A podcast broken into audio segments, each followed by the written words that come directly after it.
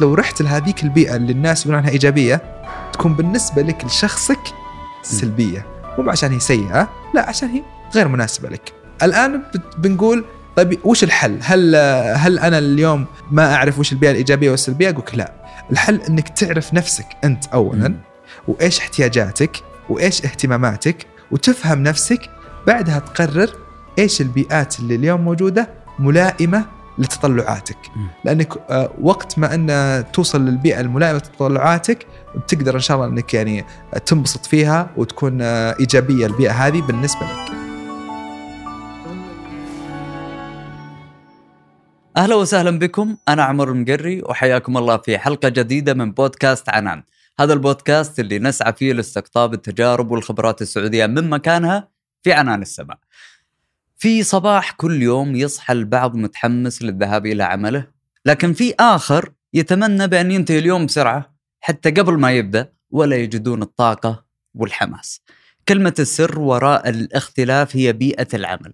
كيف نخلق بيئة عمل إيجابية؟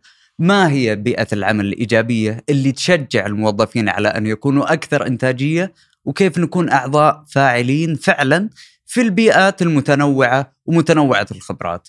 ومستقبل بيئة العمل أيضا راح نتكلم عنه في هذه الحلقة، وأسئلة كثيرة وهامة يجاوبنا عليها الدكتور معاذ الجعفري، مستشار تواصل داخلي بعدة هيئات ووزارات حكومية، مهتم بتجربة الموظف وتحسين بيئات الأعمال.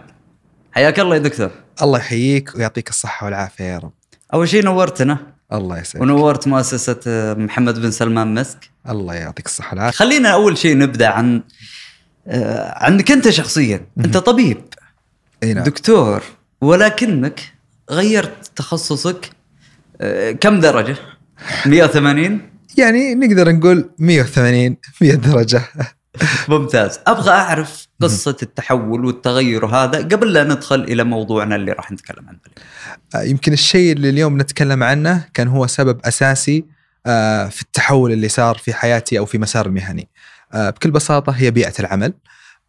تخرجت من كلية الطب والجراحة كطبيب جراح في مدينة يعني مدينة الملك فهد العسكرية اللي هي الحرس الوطني. بيئة العمل الموجودة هناك ما كانت ملائمة لشخصيتي أنا كشخص وطموحاتي وأهدافي، فبالتالي ما حسيت أن بيئة العمل هذه هي المكان الملائم لي واللي أشوف نفسي فيه مستقبلاً أو بعد عشر سنوات أو عشرين سنة. فاتخذت خطوة جريئة شوية، قلت أنا لازم أطلع وأروح للمكان اللي أنا أحس أني أقدر أكمل مئة سنة فيه وأنا سعيد ومبسوط ومرتاح. طيب نبغى نتكلم بشكل عام، لما نتكلم نقول في بيئة عمل إيجابية وفي بيئة عمل سلبية، كيف أقيم، كيف أحكم أن هذه البيئة فعلا إيجابية؟ هل هذه البيئة جاذبة أو غير جاذبة؟ خلينا نتكلم عن بيئتنا. أول شيء خلينا نمسك مصطلح بيئة عمل إيجابية. أنا مؤمن اليوم أن ما في شيء اسمه بيئة عمل إيجابية أو م. بيئة عمل سلبية. في بيئة عمل ملائمة لوضعي واحتياجي واهتماماتي، وفي بيئة عمل غير ملائمة لاهتماماتي. فخلينا نتكلم بس حبك الآن خطوة وراء لسؤالك الأول. أنا اليوم يوم اشتغلت في المستشفى، هل سبب طلوعي من المستشفى أو خروجي كانت أن البيئة سلبية أو ضارة أو كانت أسباب أخرى؟ فعليا ما كانت بيئة العمل في المستشفى ملائمة لاهتماماتي وشخصيتي ونوعية تفكيري. أنا شخص إبداعي، تحليلي، ابتكاري، أحب أبتكر، أحب أفكر، أحب أسوي شيء جديدة، أبادر. في المستشفى صعب أنك أنت تبادر، صعب أنك تبتكر، لأنك بتبتكر في حياة شخص. إيه.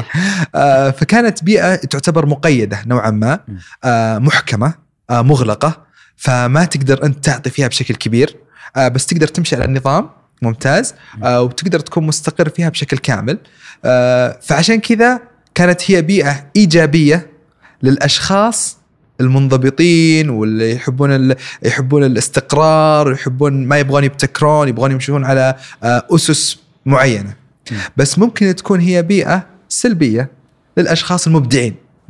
آه وهذه الرسالة اللي أبغى أوصلها لكل الخريجين الجدد أو لكل الأشخاص اللي موجودين اليوم موظفين الجدد.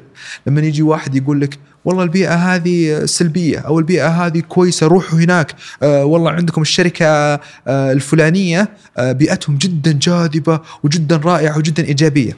يمكن هي البيئة إيجابية وجدا رائعة لأن الشخص اللي كان يشرح لك أو يسوق لك لهذه البيئة مهتم بهذيك الجوانب، بس شخصيتك أنت اليوم غير آه يعني غير مهتمة أو ما تشوف هذه الجوانب، فبالتالي أنت لو رحت لهذيك البيئة اللي الناس يقولون عنها إيجابية تكون بالنسبة لك لشخصك سلبية، ما هي ملائمة. ليش؟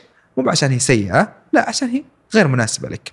فالآن بنقول طيب وش الحل؟ هل هل أنا اليوم آه ما أعرف وش البيئة الإيجابية والسلبية؟ أقولك لا، الحل إنك تعرف نفسك أنت أولاً، وإيش احتياجاتك وإيش اهتماماتك، وتفهم نفسك، بعدها تقرر إيش البيئات اللي اليوم موجودة ملائمة لتطلعاتك.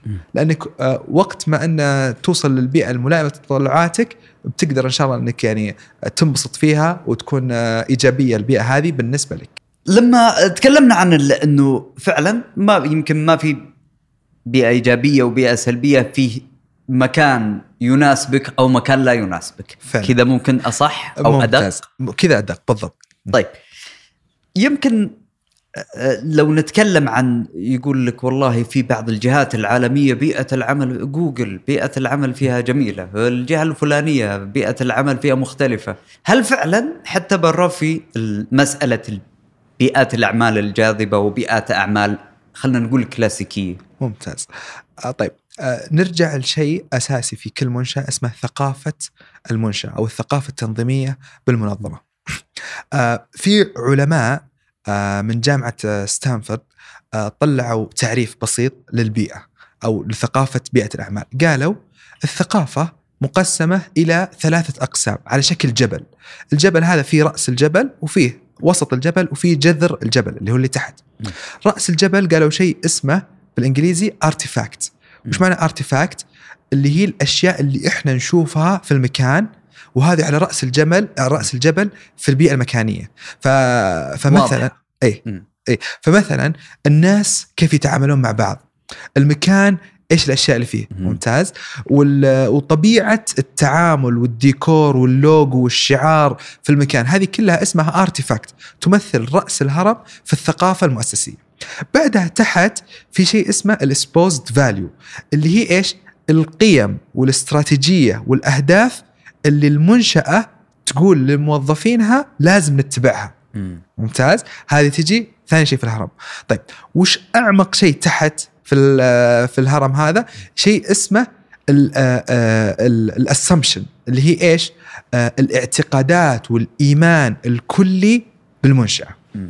فأنا اليوم لما أبي أصنف أي منشأة سواء داخل السعودية أو خارج السعودية مثل جوجل، وأشوف الأشياء الجميلة هذه، هذه تعتبر قشور، خلينا نقول هذه رأس الهرم اللي الكل يشوفها، بس هذه القشور مبنية على أسس هم داخلية عندهم، يمكن إحنا ك ك كعالم خارجي ما نعرفها ولا نشوفها ولا نشاهدها، بس داخلية مبنية على أسس القيم والاستراتيجية الخاصة بالمنشأة. ليش؟ عشان يغيرون إيمان داخلي عند الموظفين. ممتاز. وهذه أعمق مرحلة في الثقافة المؤسسية، أن الناس اللي عندك اليوم يؤمنون بأشياء. ممتاز. آه ويشوفون أشياء غير محسوسة آه على أرض الواقع. فلو تكلمنا عن بيئات الأعمال مثل ما ذكرت وأنت ربطتها برضو في رؤية المملكة بشكل عام، لاحظنا أنه فعلا بعد الإيمان التام بهذه الرؤية أصبح الكل شريك فيها ويعمل فيها ومتحفز لها. ولعل أفضل شاهد كنت أحب أذكره دائما كيف وضع الجهات قبل الرؤية، صح، وكيف وضع الجهات بعد الرؤية. يمكن كلنا حتى على مستوى بيئات الأعمال فعلا. م. يعني يمكن كلنا كنا نعرف قبل إيش الصورة النمطية عن موظف الحكومة، م. وكلنا كنا نعرف كيف كانت الصورة النمطية عن العمل بالجهات الحكومية، وكيف أن دائما الناس يقارنون أن الشركات لا العمل فيها وبيئاتها حركة وعملية وما أعرف إيش. لكن اليوم المنشآت والجهات الحكومية قاعدة تنافس الشركات، والموظفين اللي فيها قاعدين ينافسونها بالكفاءات، بالأفكار، بالاهتمام بالبيئات، بالتطوير اللي قاعد يصير والتغيير. وهذا اللي احنا نتكلم عنه في عمق الهرم هذا، اللي هو الإيمان اللي يشعر به الموظف في بيئة عمله. خلنا نتكلم، يمكن لو لو نصنف الموضوع اللي نتناقش عنه وهو بيئة العمل م. كيف تكون انها فعلا بيئة جيدة للموظف. م. في أشياء تحيط بهذا الموظف في م. بيئة العمل، يحيط فيه زملاء م. ويحيط فيه إدارة م. ويحيط فيه ظروف من كل مكان، يعني حتى ظروف خارجية خارج إطار العمل ممكن تأثر حتى على عمله. أبغى نتكلم عن الإنتاجية في بيئة العمل، كيف أكون منتج بشكل جيد في المكان اللي أنا أعمل فيه، على الرغم أن احنا تحدثنا أنه ما في بيئات إيجابية, إيجابية وسلبية، في مكان مناسب لي وفي مكان غير مناسب. آه يمكن أنت تفضلت وقلت آه نقطة مرة مهمة، عندنا عاملين في التأثير على إنتاجية أو جودة حياة الموظف أو البيئة، في عوامل خارجية خارج المنشأة وفي عوامل داخلية داخل المنشأة. آه يمكن هذه آه يعني الدائرة هذه بشكل كامل آه علميا تسمى آه تجربة الموظف. آه تجربة الموظف تتكلم عن تجربة الموظف من يوم ما يطلع، آه يسمونها بعض الأحيان من يوم ما يطلع من بيته في السيارة إلين ما يوصل عندك، بعدين يعيش يومه عندك، بعدين يرجع ثاني مرة ويطلع. وفيه أبروتش ثاني يعني، أو خلينا نقول فيه منهاج ثاني م. يتكلم أنه من قبل التوظيف كيف أني أنا أختار ناس فكرهم وشخصيتهم وهويتهم ملائمة متناسقة مع أهدافي الاستراتيجية أنا كمنشأة، عشان أضمن أنهم هم لما يجون عندي يكونون منتجين إلى ما يطلعون. فخلينا نتكلم أول شيء عن المنهاج الأول اللي هو تجربة الموظف من يوم ما يطلع بالسيارة لبيته. طيب آه اليوم عشان الموظف ينتج أنا لازم أقلل الضوضاء اللي حوله اللي تشغله عن الإنتاجية. م. يعني مثلا عنده مشاكل مالية، عنده مشاكل عائلية، آه عنده مشاكل خارج الدوام، كيف أنا أقدر أساهم آه في أني أقلل من هذه الضوضاء. بعطيك برضو استشهادات بعض الممارسات اللي قاعد تسويها اليوم الجهات عندنا آه وحلونها. مثلا في جهات تسهل عملية القروض للموظفين، في جهات تسوي صندوق للموظف يشوفون من الموظفين مثلا محتاجين أو اللي عندهم أشياء يبغون يعينونهم عشان يساعدونهم ماليا. في جهات راح تسوت شراكات مثلا مع وزارة الإسكان، وفرت بعض القروض أو بعض التسهيلات للموظفين عشان يحصلون على بيوت أو أشياء أخرى. فقاعدين يهتمون في الحياة حياة الموظف خارج العمل. ليش؟ بناء على على استبيانات للم... على الموظفين، دراسة الوضع م. الحالي وفهمهم. آه راحوا قالوا يلا خلنا الحين نشوف وش الأشياء اللي خارج بيئة العمل تسبب ضوضاء الموظفنا ما تخليه آه يعني يركز، م. ونحاول نحلها له. عشان إيش؟ عشان لما يجينا مروق م. مرتاح آه مبسوط فينتج يركز. م. الآن هذه المشاكل، أو خلينا نقول ما نسميها مشاكل، تحديات م. م. تواجه أي إنسان طبيعي خارج بيئة عمله. هذا الشق الأول. إذا أنت قدرت تعالجها تبدأ الآن تدخل على داخل بيئة العمل. يلا أنا الآن آه يا موظف حسنت لك أو قللت من التحديات اللي عندك برا بيئة العمل، بأجي الآن أقلل حتى التحديات اللي عندك داخل بيئة العمل. أولها وأهمها آه في موديل شغال عليه أنا آه اسمه آي سي إم اللي هو Internal Communication Maturity، أو آه آه جو آه عفوا التواصل الداخلي. أي التواصل الداخلي، نضج التواصل الداخلي. م. فهنا يجي دور التواصل الداخلي في إيصال البيانات والمعلومات آه والأخبار داخل المنشأة آه من من أطراف مختلفة. م. فنجي أول شيء على محور اسمه التوعية. في محور التوعية الموظف لازم يكون واعي بالاستراتيجية حقت المنشأة، واعي بقيم المنشأة، واعي بالأخبار الداخلية والخارجية للمنشأة، واعي بحقوقه وامتيازاته ودوره. م. إذا اليوم أنا الموظف وعيته بهذه الأشياء كلها صار عنده وضوح بإيش المطلوب منه عشان ينتج. صح. أي ففي كثير من بيئات الأعمال ما يوضحون هذه الأشياء ويطالب الموظف بأنه ينتج بطريقة معينة، يروح الموظف ينتج بطريقة مخالفة للشيء اللي المنشأة تبغاه، فبالتالي يكونون هم غير راضين عليه، ممكن يتسبب في فصلة أو يعني اتخاذ إجراءات غير ملائمة له. هذه أول شيء، إني يعني أنا واعي الواحد. يعني لما أجيبك بيئة عمل جديدة لازم أنت تكون عارف وين بنروح وإيش بيصير، كيف وضعنا، كيف ثقافتنا، وإيش المطلوب مني أنا كشخص اليوم. خلصت المحور الأول هذا اللي هو التوعية، أروح المحور الثاني جنبه اسمه إيش؟ التقدير. في التقدير لما الشخص يكون مقدر في مكان، تمام، يكون في ردة فعل عكسية. قانون نيوتن، لكل فعل ردة, ردة فعل. فعل مساوية له في المقدار ومعاكسة له في الاتجاه. أنا اليوم قدرت موظفي وأعطيته ووفرت له الأشياء اللي هو يحتاجها، هو كذلك راح يعطيني ويقدرني ويتعب وينجز معي.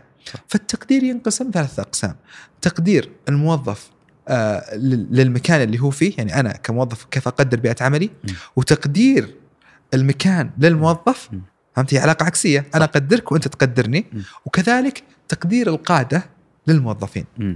وركز أن في المحاور اللي بقولها بعد شوي دائما تتكرر كلمة القادة. صح. ليش؟ وبعدين على فكرة أنت م. سويت شغ... حاجتين، تقدير المكان وتقدير قادة المكان. أيوة، إنه المكان غير قائد المكان. بالضبط. إيه. دائما آه الشخص في أي مكان يروح له يرفع رأسه فوق يشوف من في رأس الهرم. م. وأثر، يعني أثبتت الدراسات اليوم والأبحاث أثر آه رأس الهرم على المنشأة وعلى ثقافة المنشأة وعلى توجه المنشأة آه جدا كبير. فبالتالي إذا حس الشخص أن رأس الهرم اليوم قاعد يقدره ويعطيه ويمكنه، صح. تلقاه يعطيه اندفاعية أكثر للعمل والإنتاجية، وتلقاه الموظف مستعد يحرق نفسه يمكن حتى ويعطيك وزيادة عن الشيء اللي أنت متوقع منه. ليش؟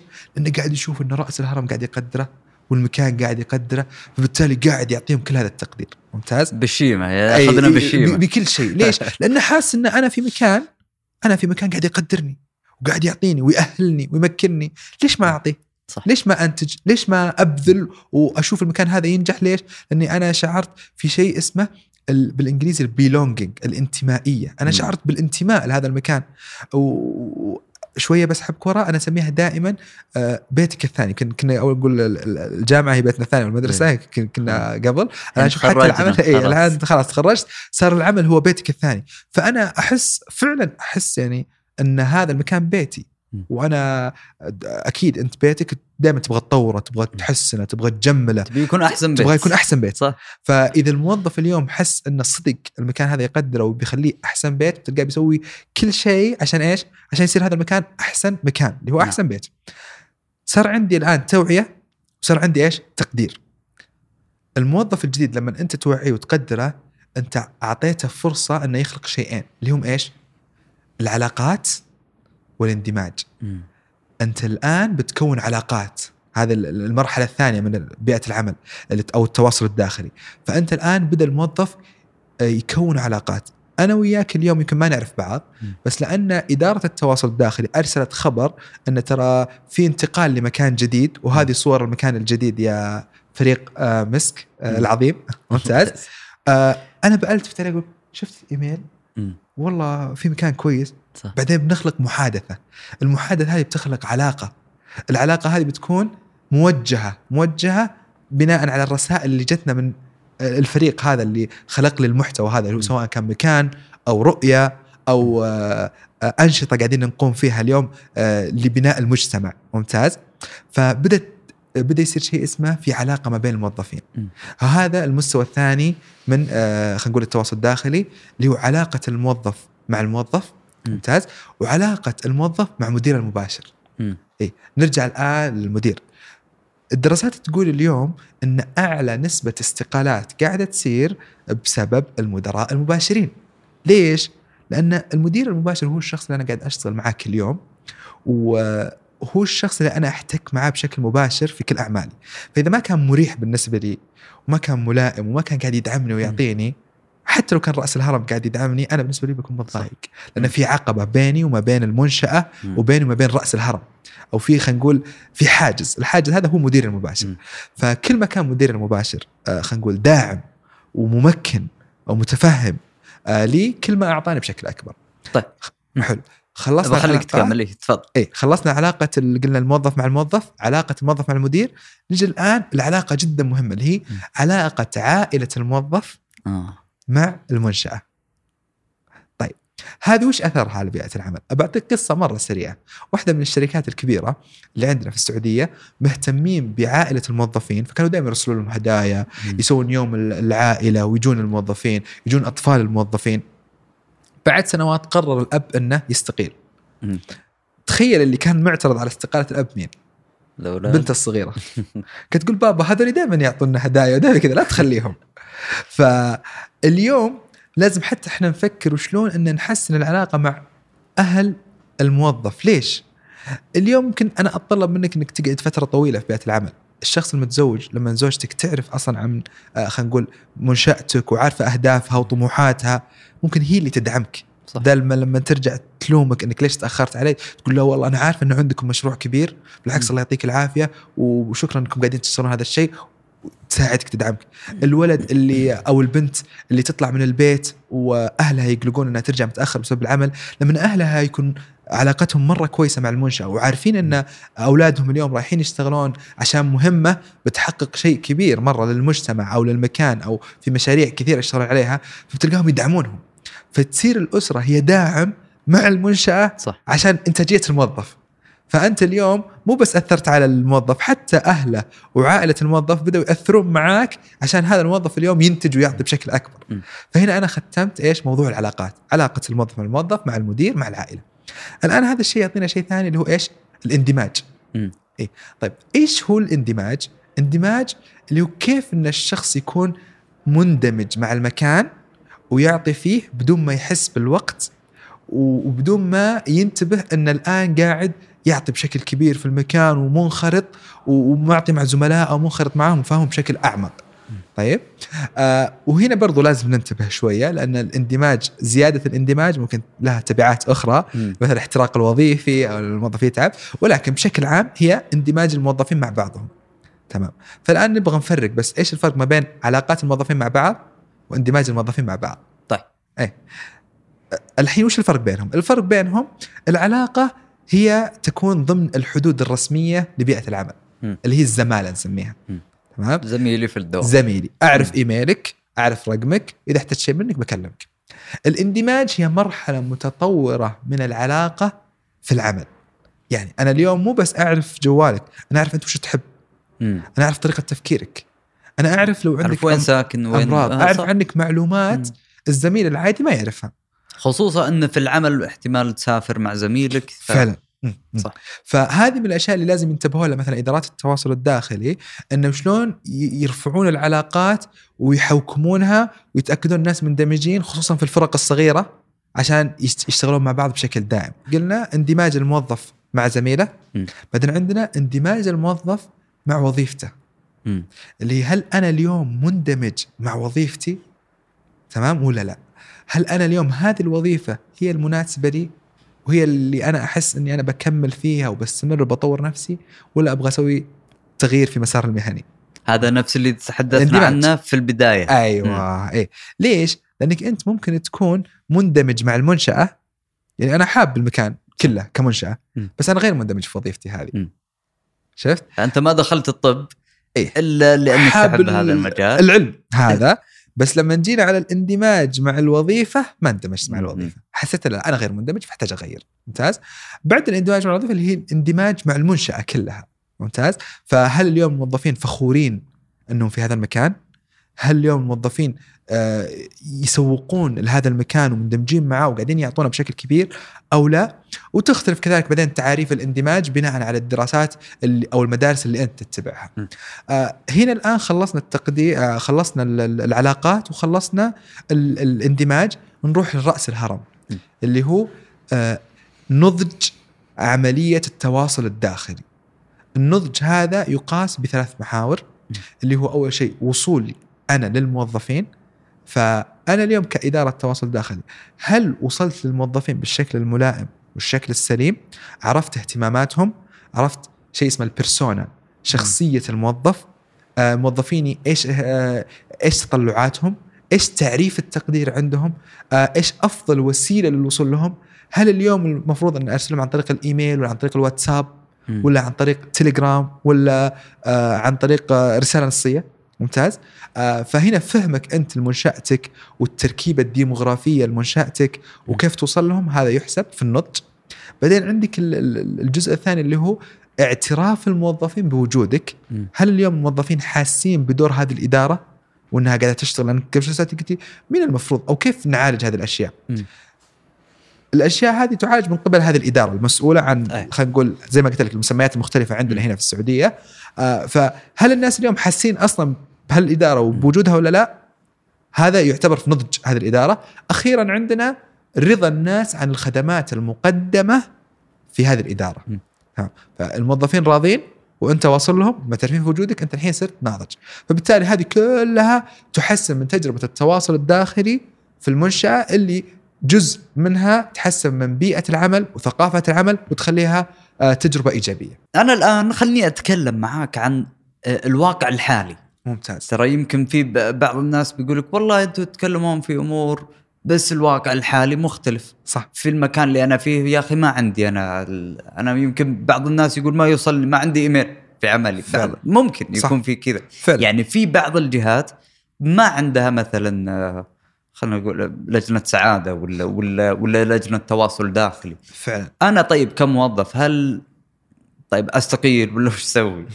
يعني في ناس كثير فعلا قاعد يفكر يقول كيف أتعامل مع بيئة مثل هذا الحالي. أيه.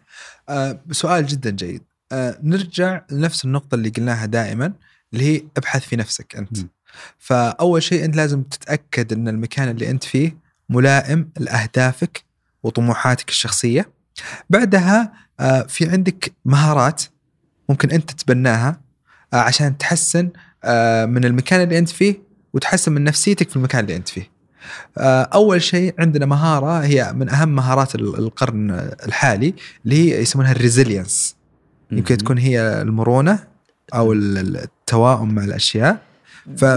صح يعني المرونة أو التأقلم. التأقلم ممتاز. إيه فيمكن أنت اليوم نحتاج إحنا دائما هذه المهارة. ليش؟ لأن ما في بيئة عمل زي ما قلنا مثالية أو إيجابية كاملة.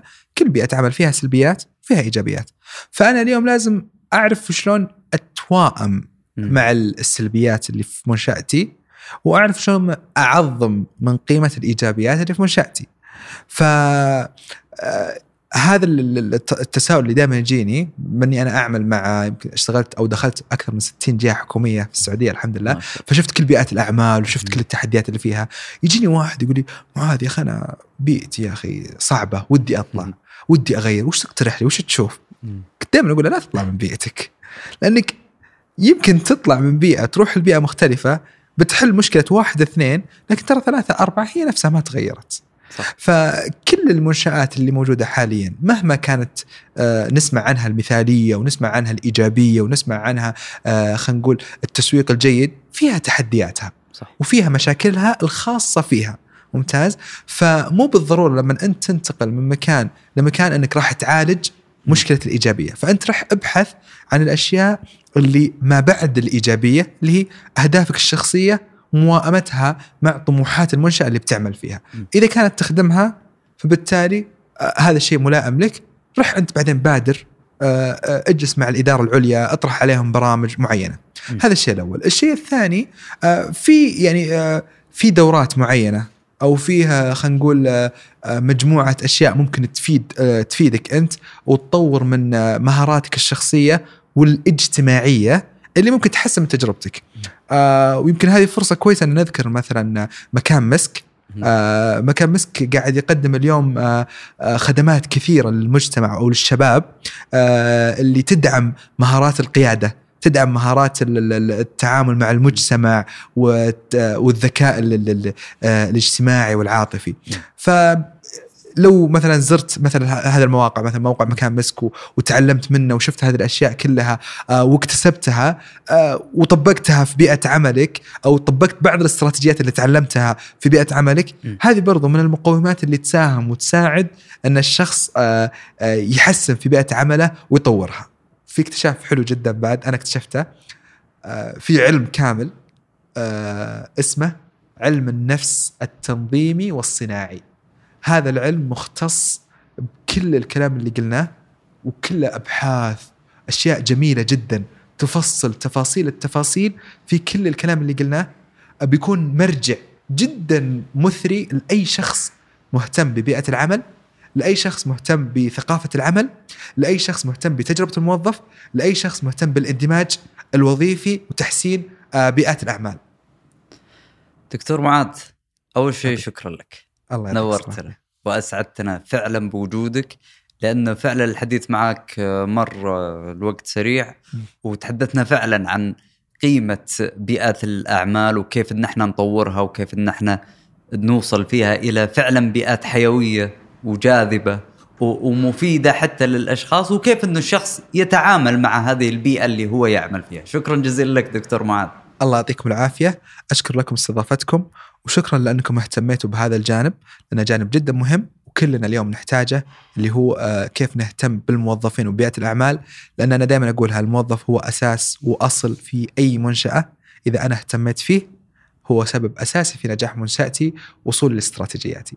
شكرا لكم أنتم متابعينا الكرام، كان معنا مستشار التواصل الداخلي الدكتور معاذ الجعفري، ناقشنا مع أهمية بيئة العمل وكيف تؤثر ليس فقط على حياة الأفراد اليومية وإنما على مستقبل المجتمع كله. شكرا للمتابعة، وأيضا تقدرون تتابعون بقية حلقاتنا في موقع مكان مسك أو مسك هاب، وانتظروا منا حلقة جديدة كل أسبوعين. إلى اللقاء.